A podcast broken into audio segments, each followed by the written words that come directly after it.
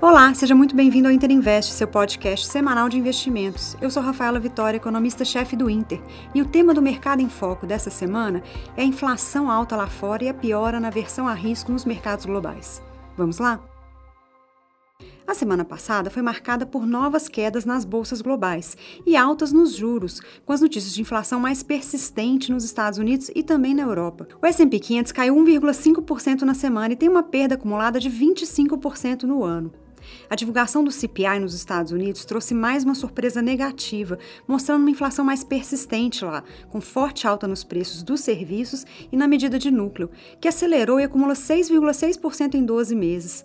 A taxa de juros de 10 anos teve nova alta e ultrapassou 4% ao ano pela primeira vez desde 2008. O mercado já precifica elevações de juros pelo FED chegando a quase 5% até março de 2023. A ata do FONC, o Comitê de Política Monetária lá, confirmou a visão mais hawkish do FED, que deve ser mantida com dados de inflação mais alta. O receio dos juros maiores impactarem a atividade, causando uma eventual recessão global, voltou a derrubar as cotações das commodities, que ensaiavam uma alta no começo de outubro, e o índice teve queda de 3% na semana passada, puxada pelo petróleo, que caiu 6%. Aqui no Brasil, os mercados também sofreram com a maior aversão a risco global e o Ibovespa caiu 3,7% na semana. Mas os dados macroeconômicos foram mais positivos. O IPCA de setembro foi mais uma vez negativo em menos 0,29%, em linha com a expectativa, mas com dados de serviço também mostrando desaceleração, uma boa notícia para a política monetária.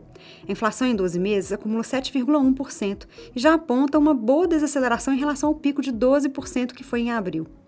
E a atividade surpreendeu, puxada pelo setor de serviços, que teve nova alta de 0,7% em agosto e deve resultar em PIB positivo no segundo semestre.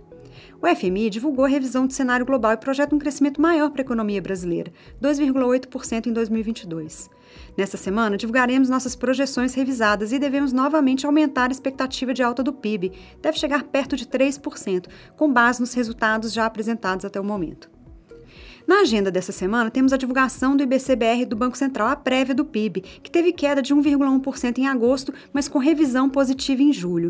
O carrego estatístico do terceiro trimestre já é de 1,3% de alta para o PIB. E também teremos o IGP-10, e ainda é esperada uma deflação próxima de 1% para outubro.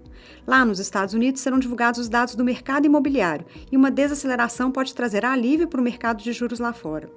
Na China, será divulgado o PIB do terceiro trimestre e é esperada uma recuperação de 3,4% em relação ao segundo trimestre, que havia sido mais afetado pelos lockdowns. E teremos também o resultado das eleições, que deve confirmar o terceiro mandato de Xi Jinping.